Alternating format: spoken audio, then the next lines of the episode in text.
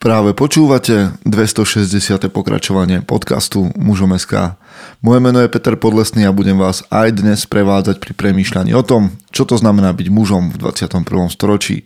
Vítam všetkých veteránov, aj tie z vás, ktoré idú náhodou okolo. Tak, týždeň sa s týždňom snúbil a máte v ušiach ďalší podcast. Dnes nie tak celkom, alebo nie výhradne, o mojich myšlienkach, ale o myšlienkach niekoho o mnoho múdrejšieho. Z názvu to viete.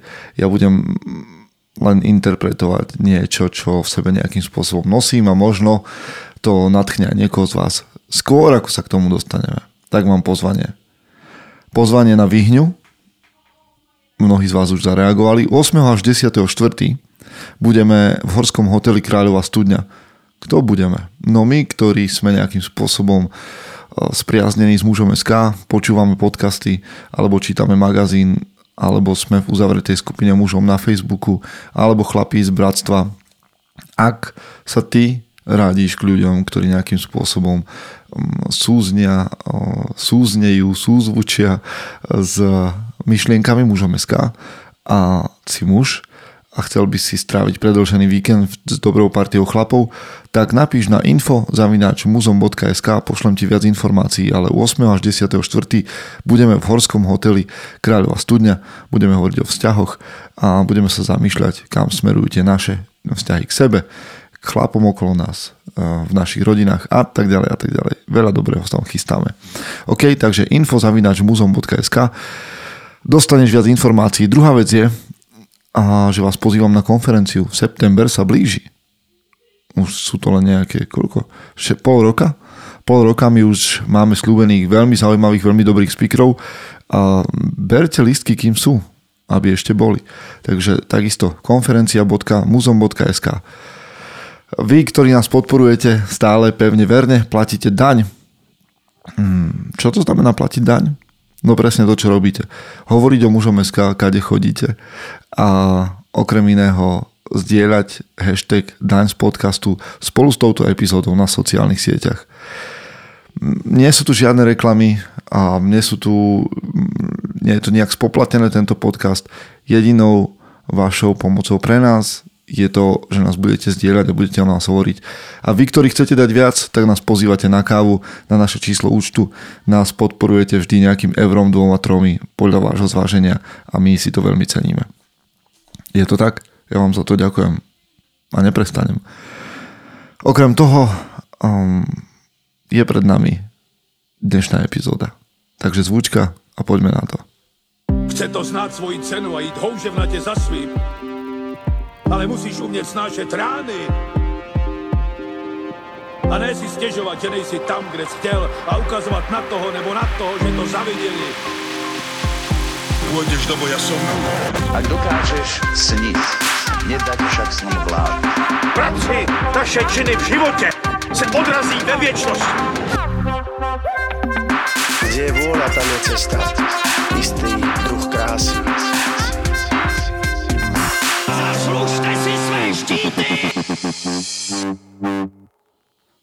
Občas, občas mi ujdu celkom očividné veci. Neviem, či sa to stáva v živote aj vám, ale napríklad to, že občas, že teda som zvykol a stále mám v úmysle s vami prejsť nejakými knihami, ktoré sú pre mňa zaujímavé, smerodajné a tak ďalej. A uvedomil som si, že som sa takýmto spôsobom ešte asi nedostal k Pánovi Prsteňov. Možno dostal, ale určite nie tak ako dnes. Takže by som s vami chcel prejsť celú trilógiu Pána Prsteňov, takže sa pripravte na dlhý podcast. A nie, nie, urobíme to inak. A dokonca spomenúť aj niečo zo Silmarillionu. Vám, ktorí nie ste fanúšikovia fantasy, verím, že to prinesie niekoľko zaujímavých myšlienok. Vám, ktorí ste fanúšikovia Tolkiena alebo Pána Prsteňov filmového, verím, že osvieži niektoré momenty a vyťahne z nich pointy, princípy, na ktoré ste možno vy neprišli a verím, že vy by ste mi povedali iné veci, na ktoré ste prišli vy sami. Takže verím, že to môže byť prínosná vec pre nás všetkých. Viem, že tým, ktorí milujete Tolkien, Tolkiena, sa musia ježiť chlpy na tele, že sa odvážim v krátkej epizóde prejsť takéto dielo, m, trilógiu Románovu plus teda Silmarillion, čo je ďalšia hrubá kniha, ďalšie hrubé dielo. No je pravda, Honza Nedvěd svojho času, tuším, spieval, že to je ako kdyby modrý z nebe chcela stočiť do ruličky a do kapsy dát. Taký mám presne ja dnes poči- pocit, ako keby som chcel modré z neba stočiť a do, do, do ruličky a dať do vrecka. Takže pokúsim sa vytiahnuť pár momentov, ktoré ma vždy inšpirujú a vždy tešia a vždy si ich rád prečítam v Pánovi prsteňov. A verím, že aj pre vás budú nejakým spôsobom prínosné. OK? Takže poďme na to. Prvá vec, ktorú by som vám chcel vytiahnuť, je vlastne tak v zásade vystrihnutá, alebo teda tak ako to bude vo viacerých momentoch, je vystrihnutá zo Silmarillionu a ja ju prečítam v takej, vyberiem z riadkov. Takže J R R Tolkien o počiatku dní sa volá tá kapitola. Je to súčasťou diela Silmarillion, ktoré opisuje deje, ktoré sa diali dlho, dlho pred príbehom Pána prsteňov. Ale asi pre úvod do tohto deja, alebo do tohto textu musím povedať, že celá tá mytológia Pána prsteňov sa hrá s tým, že existuje nejaký prvý hýbateľ, ktorý sa volá Ilúvatar, ktorý na začiatku spieval pieseň a nechal, aby sa k nemu pripojili ďalšie bytosti, ktoré on stvoril, a oni tým spoločným spevom stvorili vlastne celú tú Stredozem a vlastne celú zem, na ktorej sa Pán prsteňov odohráva. No a tvoril aj elfov, tvoril aj ľudí a teraz došlo k takejto udalosti. A tak sa jeho vôľou stalo, rozumej vôľou Ilúvatara, a tak sa jeho vôľou stalo, že srdcia ľudí nebudú vedieť nájsť pokoj vo svete, ale budú hľadať mimo neho. A uprostred síl a náhod sveta, i mimo hudby Ainur, ktorá je osudom všetkého ostatného, majú ľudia cnosť utvárať svoj život. Súčasťou tohto daru slobody je, že synovia ľudí majú v tomto svete vymedzenú len krátku cestu a nie sú k nemu pripútaní. Skoro odchádzajú. Synovia ľudí zomierajú, naozaj a nadobro opúšťajú svet a preto sa volajú aj hostia alebo cudzinci. Ich osudom je smrť, Ilúvatarov dar, ktorí im budú, keď sa aj čas unaví, závidieť i sily. Ale Melkor, rozumej, zlý, zlá bytosť, ale Melkor na tento dar vrhol tieň a prenikol ho temnom, aby z dobra vystúpilo zlo a z nádeje strach. Mne sa veľmi páči táto časť Silmarillionu a mám ju naozaj veľmi rád, pretože hovorí o smrti ako o niečom takom, alebo z pohľadu, na ktorý, na ktorý my veľmi nemáme priestor, pretože sme uverili, že smrť je preniknutá temnom, zlom a strachom. A pritom Tolkien ju videl práve tak, že my ľudia sme tu na zemi iba hostiami, že sa sem rodíme a že je čas, kedy tu prebývame a potom odchádzame. A že je to dar. Tak neviem, ako vy sa dívate na váš život.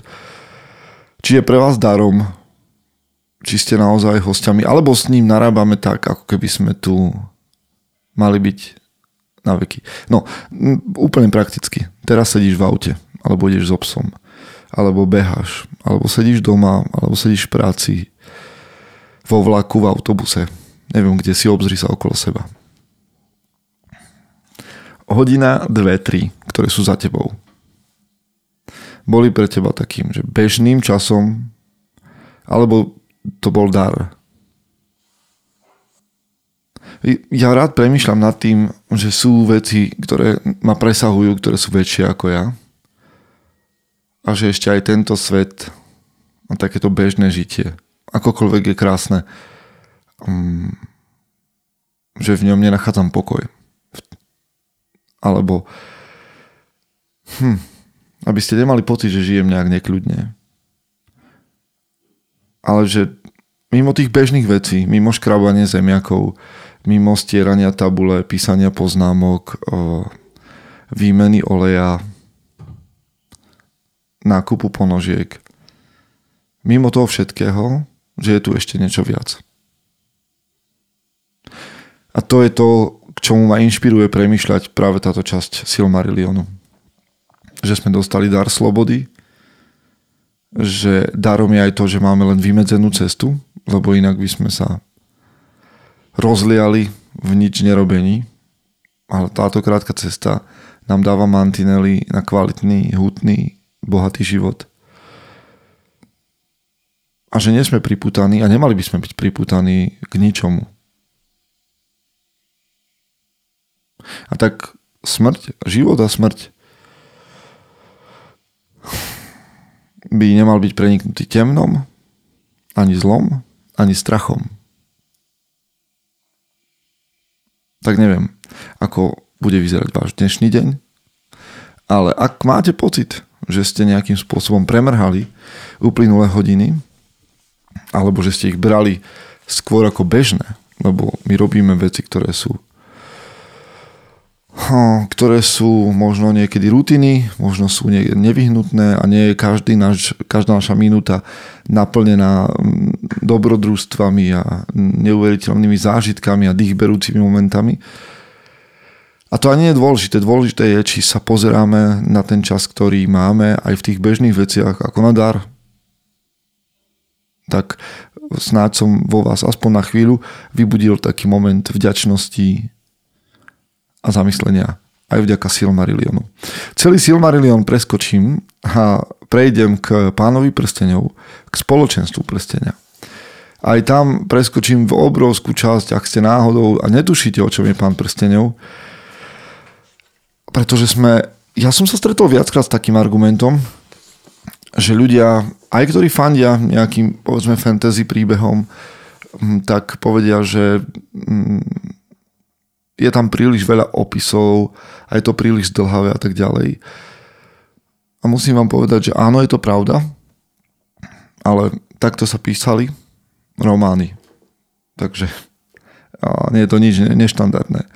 V každom prípade je to fantastický príbeh o rôznych rasách, z ktorej jedna taká úplne maličká, nepodstatná hobiti dostanú do rúk v jednom momente zázračný prsteň, ktorý je zbraňou hromadného ničenia a ich úlohou je zničiť ho, hodiť ho do sopky, v čom sa im snaží zabrániť zlo a ich pomocou sú ďalšie rasy a ich priatelia, ktorí sa v družine pomáhajú, ktorí im pomáhajú dostať sa vlastne na tú horu osudu.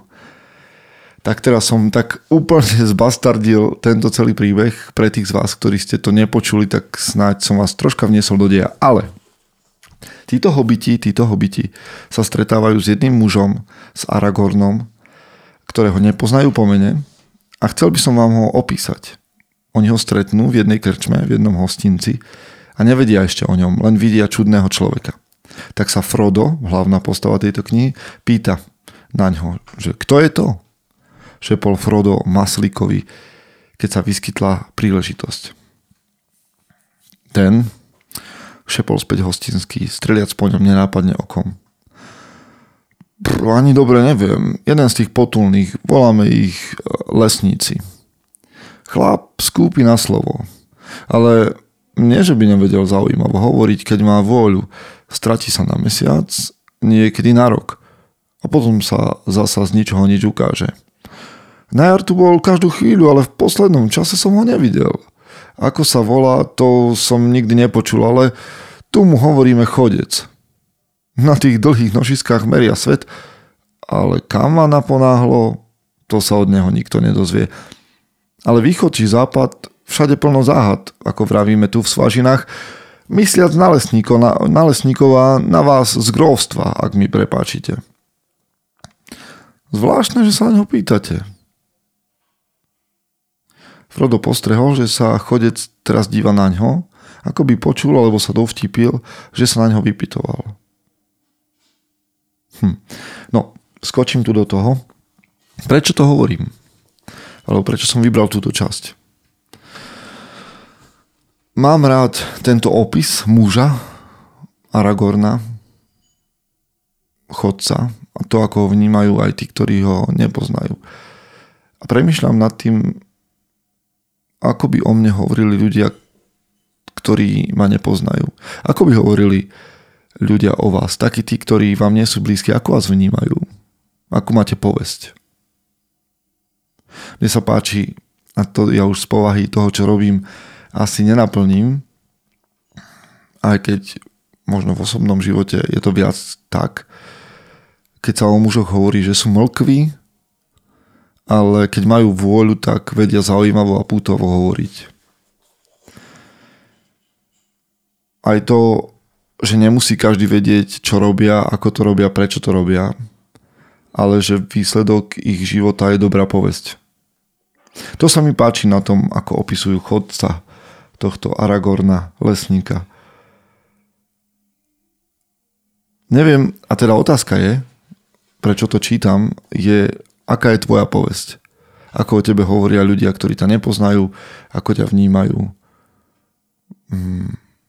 Či by o tebe aj za tvojim chrbtom vedeli povedať dobré veci. Ja by som chcel, aby vedeli. No, skočíme trošku ďalej, lebo tu len sa potvrdzuje to, čo sme si povedali o tomto chlapovi, o tomto Aragornovi. Keď čarodejník, ktorý je tam dôležitou postavou, Gandalf, píše v liste o ňom toto. Nejagá sa všetká zlatá krása. Kto poblúdi, ešte nie je stratený. Staré, keď je mocné, nepoddá sa. Mráz nespáli koreň v zemi vrastený. Vzblkne zasa oheň zo sivého popola. Pustá pláň sa zaskvie bralom. Puknutý, no skutý meč nič nezdolá. Kto je bez koruny, bude zasa kráľom. No, to už budem veľmi poetický, ale toto sú pre mňa dôležité veci. Možno, že nesvietiť okázalo, ale napriek tomu mať kvalitu zlata, vedieť blúdiť a nebyť stratený.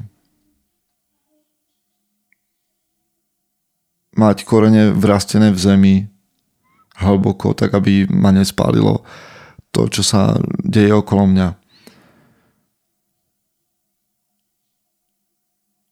Aj napriek tomu, že nenosím korunu, mať v sebe kráľovské cnosti. No a to je to, prečo som to vytiahol a do čoho by som chcel povzbudiť vás, lebo to nie je... Uh, tento príbeh, tak ako každý iný príbeh, je tu preto, aby sme sa v ňom našli my, aby sme v ňom našli seba, aby sme v ňom našli svoje vnútro. Tak to vám nehovorím o Aragornovi, nehovorím vám o sebe, hovorím ti o tebe. Čiže keď počúvaš tento podcast, tak to hovorím tebe a myslím to smrteľne vážne, že tieto veci dokážeš v sebe nájsť. Akokoľvek poeticky sú napísané, oni majú preklad do reality a ten je, môžeš tieto vlastnosti budovať v sebe. Môžeš byť pevný, vrastený hlboko do toho, čo považuješ za dôležité, môžeš prinášať kvalitu bez toho, aby si bol okázalý a tak ďalej a tak ďalej. No a potom sa celá táto partička dostane ešte stále, teda putujú pomaličky k tomu prsteniu hromadného ničenia a dostanú sa na pokojné miesto, kde sa deje rokovanie všelijakých veľvyslancov a títo malí nenápadní hobiti, ktorí sú farmári, dedinčania, sedliaci, sa dostanú na túto radu medzi ministrov, povedzme, a medzi veľvyslancov a diplomatov. A radia sa často touto zbraňou hromadného ničenia a samozrejme veľvyslanci z rôznych národov by ju radi použili a podobne. Ale treba, je potrebné ju zničiť. Otázka je, kto ju zničí, lebo to je obrovská vážna vec. Takže keď sa celý deň nevedia dostať k riešeniu, tak sa udeje toto. Nikto neodpovedal. Zazvonilo na obed. Frodo prebehol pohľadom po všetkých tvárach, ale nikto sa naňho nedíval. Celá rada sedela so sklopenými očami, ako by boli všetci zahlbení do myšlienok. Padla naňho obrovská hrôza a niečo by nad ním mal v nasledujúcej chvíli zaznieť ortiel, ktorý dlho tušil a márne dúfal, že nikdy nezaznie. Srdce mu naplnila nesmierna túžba oddychovať a zostať v pokoji po Bilbovom boku vo vododole. A potom s námahou prehovoril a sám žasol nad vlastnými slovami, ako by jeho slabý hlas používala akási iná vôľa. Ja ponesiem prsteň, hoci nepoznám cestu, povedal. Elrond zodvihol oči a zadíval sa na ňo. Frodo cítil, ako mu jeho ostrý pohľad preniká do srdca. Ak správne rozumiem všetkému, čo som počul, áno, nazdávam sa, že táto úloha je určená tebe, Frodo. A že ak ty nenájdeš cestu, nenájde ju nikto. Nadišla hodina obyvateľov grófstva, aby sa pozdvihli zo svojich pokojných polí a otriasli vežami a radami veľkých. Kto z múdrych to mohol predvídať? Alebo ak sú múdri, prečo by to mali vedieť prv, ako tá hodina udrie? Ďalšia vec, ktorá sa ti môže stať. A hoci majú muži občas tendenciu, alebo často, tendenciu sa preceňovať, tak keď prichádza na nejaké úlohy, tak sa pýtame, že prečo práve ja? Prečo by som to mal byť práve ja, kto to spraví? Dámy, ktoré nás počúvajú, pravdepodobne túto vetu poznajú častejšie, alebo takú tú pochybnosť o tom, že by som bol ja schopný vôbec niečo také vykonať. Moja otázka späť by bola, a prečo nie ty? Prečo nie práve ty? A toto je krásny príbeh, ktorý pokračuje ďalšie dve knihy o tom, že práve malý, obyčajný človek jednoduchým malým krokom môže prežiť veľký príbeh. A on, my ho vidíme epicky v, v tom diele, ale on môže naozaj spočívať len zo samých ťažkých nepríjemných krokov. Že keď sme uprostred dobrodružstva alebo nejakého príbehu, tak samozrejme nevidíme jeho opodstatnenie.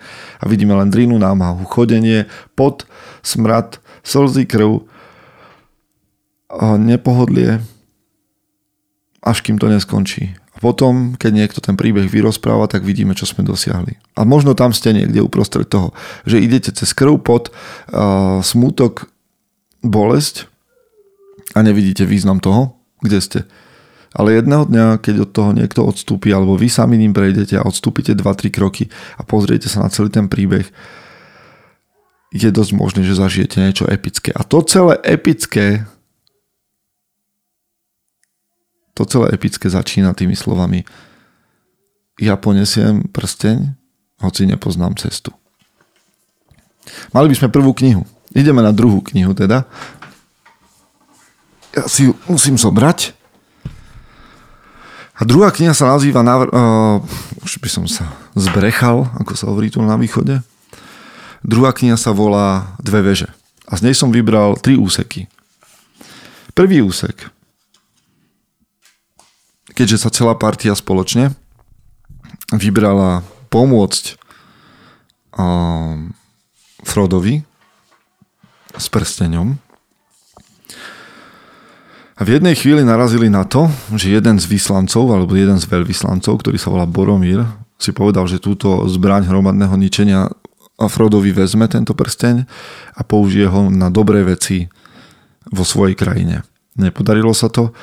On si to uvedomil, že to bol zlý krok a následne pri útoku nepriateľa a bol smrteľne zranený. Nachádza ho Aragorn, vedúci celej tejto výpravy, a dobieha k nemu. Aragorn si k nemu kľakol. Boromír otvoril oči a bolo vidieť, že chce prehovoriť. Konečne zaševelil. Chcel som vziať Frodový prsteň.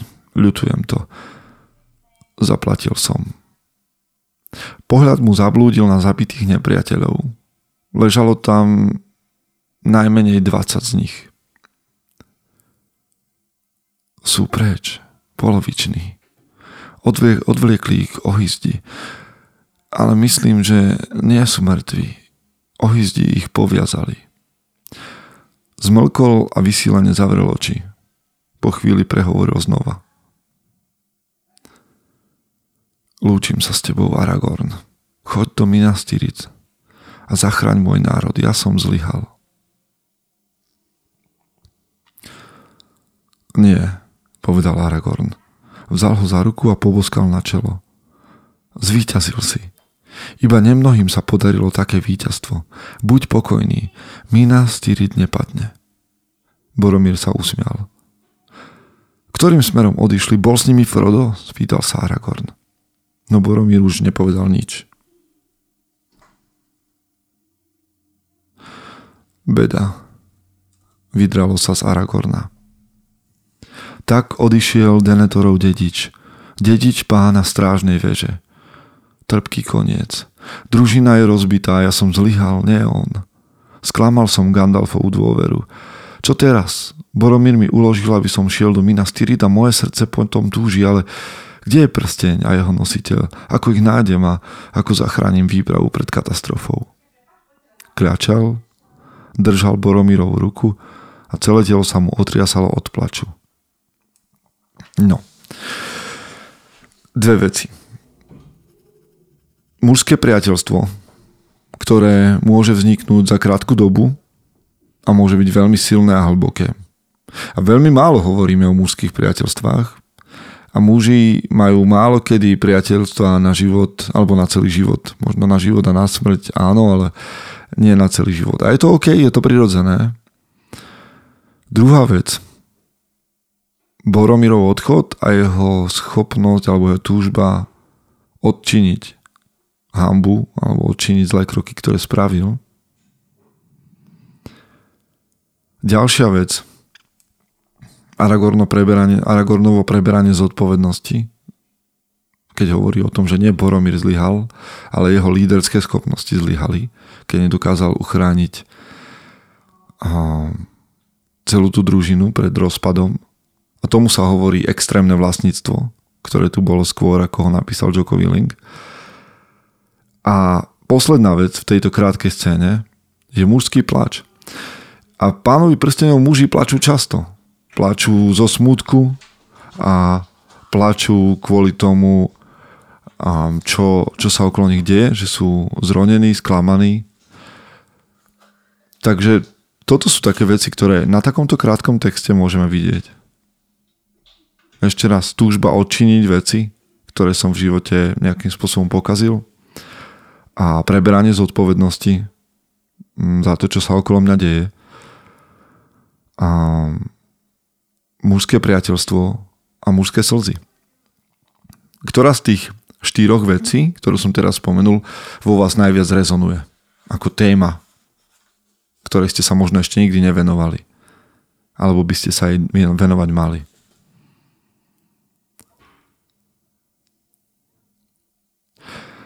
Skočíme ďalej.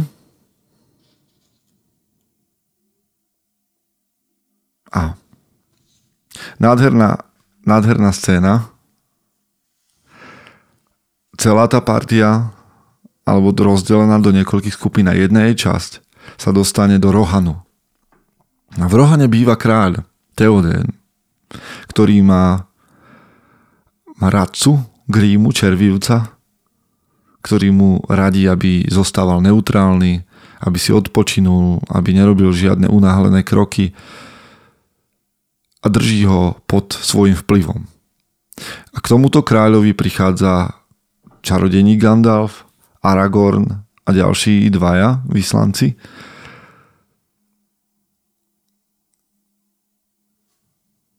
A dostávajú sa do vzájomnej interakcie. A Gandalf chce oslobodiť Gandalf chce oslobodiť Théodena.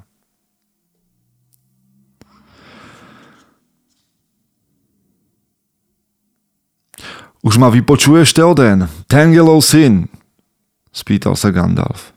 Žiadaš o pomoc? Zdvihol palicu a namieril ju na oblok vysoko pod strechou.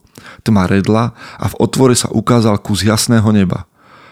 A nie všetko je temné. Pozbieraj odvahu, páne Marky, lebo lepšiu pomoc nenájdeš. Pre zúfalých nemám nejakú radu. Tebe však radu môžem dať. Môžem ti povedať zo pár slov.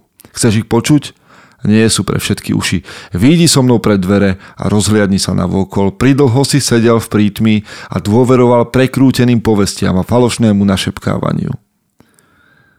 Théoden pomaličky vstal z kresla. V sieni sa opäť rozlial slabý svit. Žena rýchlo podišla ku kráľovi a vzala ho za rameno. Starec s jej pomocou neistými krokmi zišiel z plošiny a ticho vykročil sieňou. Úlis zostal ležať na dlažke. Došli k dverám a Gandalf na ne zaklopal. Otvorte, zvolal.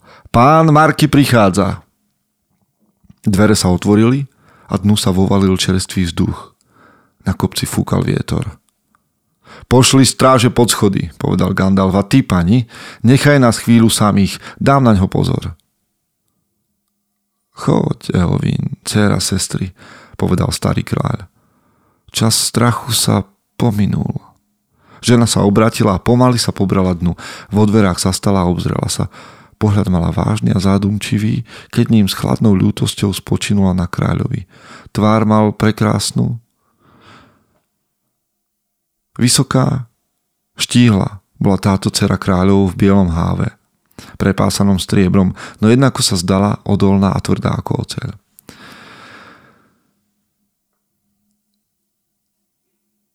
Pozri sa teraz, pane, na svoju krajinu, povedal Gandalf. Znova sa nadýchni čerstvého vzduchu. Z verandy vysoko na terase videli za riečkou zelené pláne Rohanu, ktoré mizli do sivej diaľavy. Vietor hnal šikmé závoje dažďa.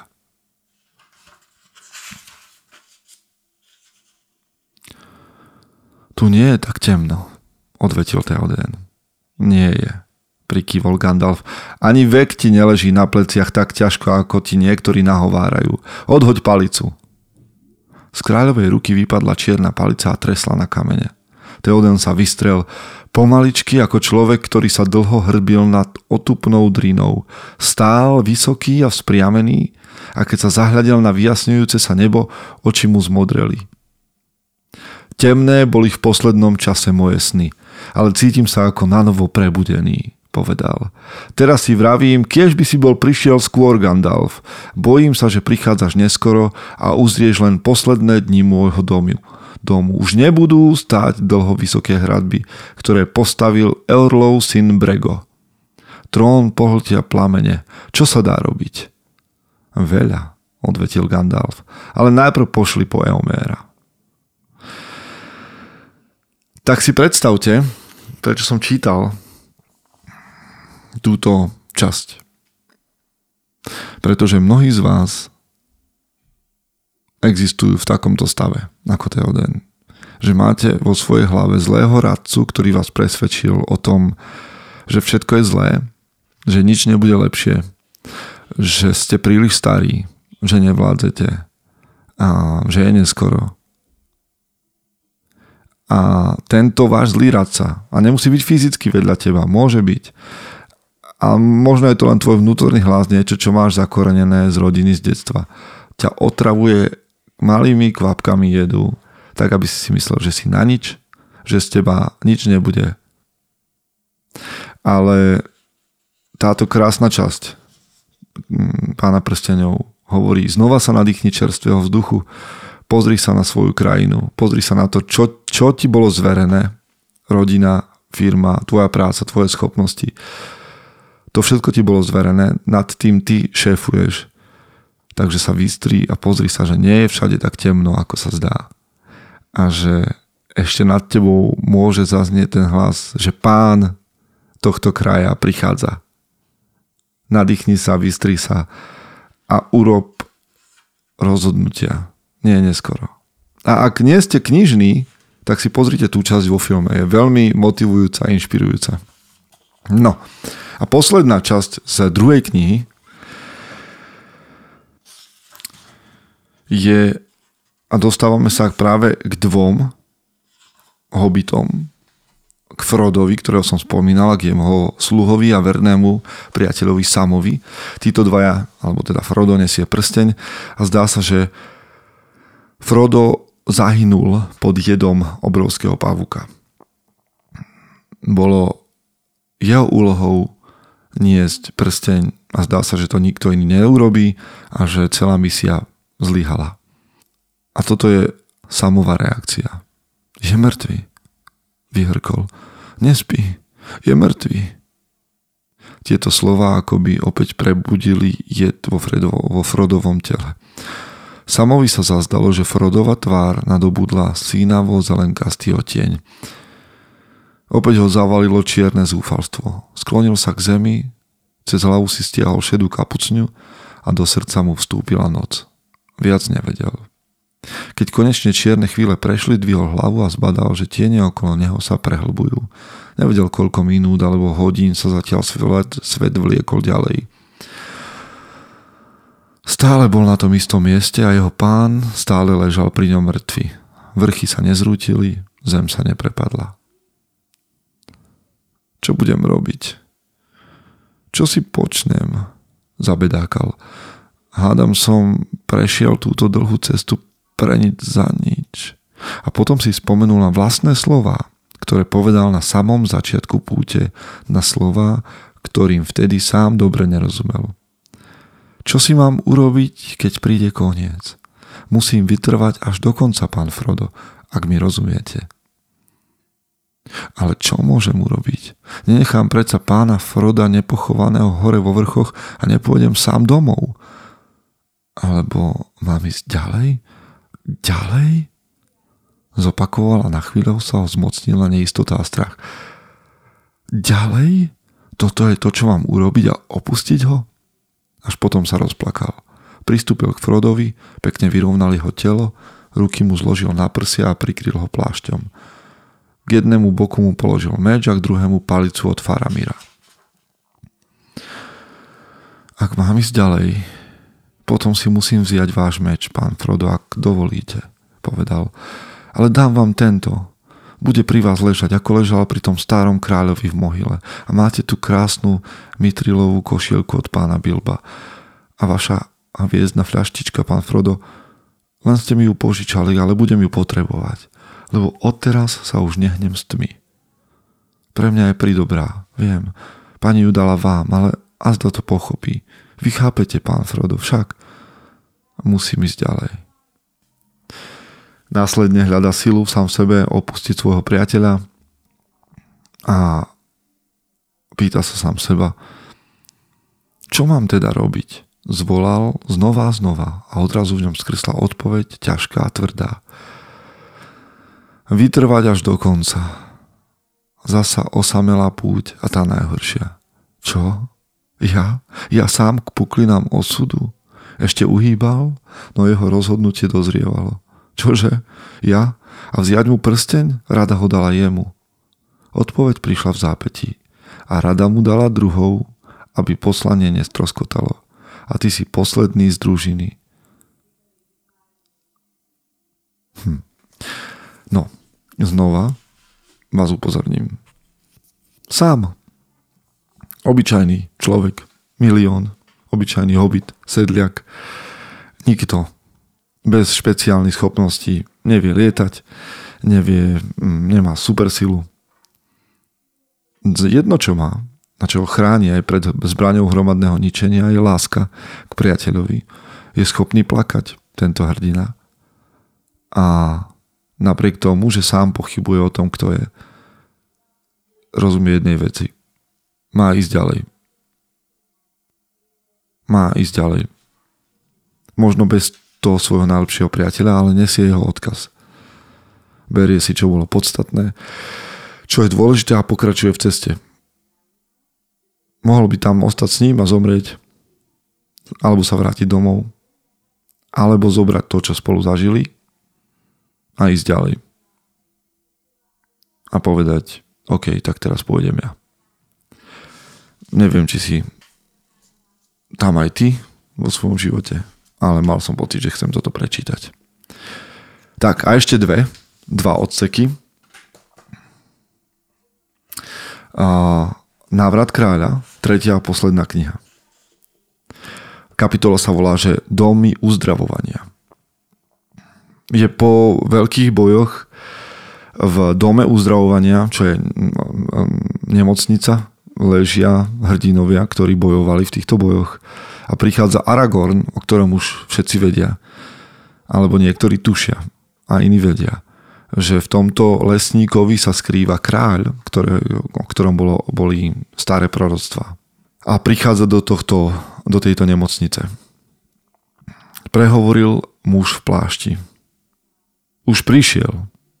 Vstúpil do svetla lampáša nad vchodom. Zbadali, že je to Aragorn, zahalený do sivého plášťa z Lórienu, ktorý mal na drôtenej košeli a okrem zeleného kameňa od Galadriel na ňom nebola nejaká ozdoba. Na teraz som však kapitánom Dunadanov z Arnoru. Kým sa nepreberie Faramir, mestu bude vládnuť pán Dol Amrothu. Prihováram sa však za to, aby nám všetkým vládol v nasledujúcich dňoch Gandalf a on riadil naše konanie proti nepriateľovi. Na to všetci súhlasne prikývli. A nepostávajme pri dverách, lebo čas súri, povedal Gandalf. Poďme dnu, iba Aragornov príchod môže byť istou nádejou pre chorých, lebo takto prehovorila Jores, múdra žena z Gondoru. Ruky kráľov sú rukami liečiteľov. Tak sa vždy poznal právoplatný kráľ. Dôležitá veta, ešte alebo dve, prečítam ich znova. Ruky kráľov sú rukami liečiteľov. Tak sa vždy poznal právoplatný kráľ. Na to Aragorn vojde medzi beznádejne zranených, medzi tých, ktorými sa už nepočíta a hovorí o tom, že potrebuje jednu špeciálnu bylinku, ktorú nikto z ostatných nepovažuje za nejak špeciálnu, rastie vraj hocikde, ale jej uzdravujúce účinky pozná kráľ. A o tej bylinke sa hovorí: keď vanie čierny dých a blíži sa posledný vzdych. Keď v tme zaniká hlas, príď, príď a teraz. Život do skonu sála, prúdi z dlane kráľa. Prečo to čítam? Pretože keď hovoríme o archetypoch a hovorím, že v každom mužovi je archetyp kráľa alebo kráľovská nejaká časť, tak je to to, že kráľ v tebe má za úlohu uzdravovať a prinášať niečo, čo by sme v spirituálnom jazyku nazvali požehnanie. A verím, že toto má robiť aj kráľovna v každej žene. Že prináša uzdravenie. To znamená, že keď sa stretávaš s ľuďmi, ktorí sú zranení vnútorne, deti, ktoré sú šikanované, tak skutočný muž a skutočný kráľ prináša uzdravenie a prináša ubezpečenie. Tak sa pozná skutočný kráľ, že dokáže nie svoj majestát ukazovať ľuďom, ale uzdravujúcu moc, ktorú kráľ má vo svojich rukách. Neviem, či mi celkom rozumiete, pre mňa to je veľmi silný obraz, ktorý je znova v tejto knihe a je to mýtus, ktorý sa naplňa na našich životoch, že my muži, na vy ženy, ktorí ste v kráľovskej pozícii alebo si uvedomujete ten kráľovský archetyp v sebe.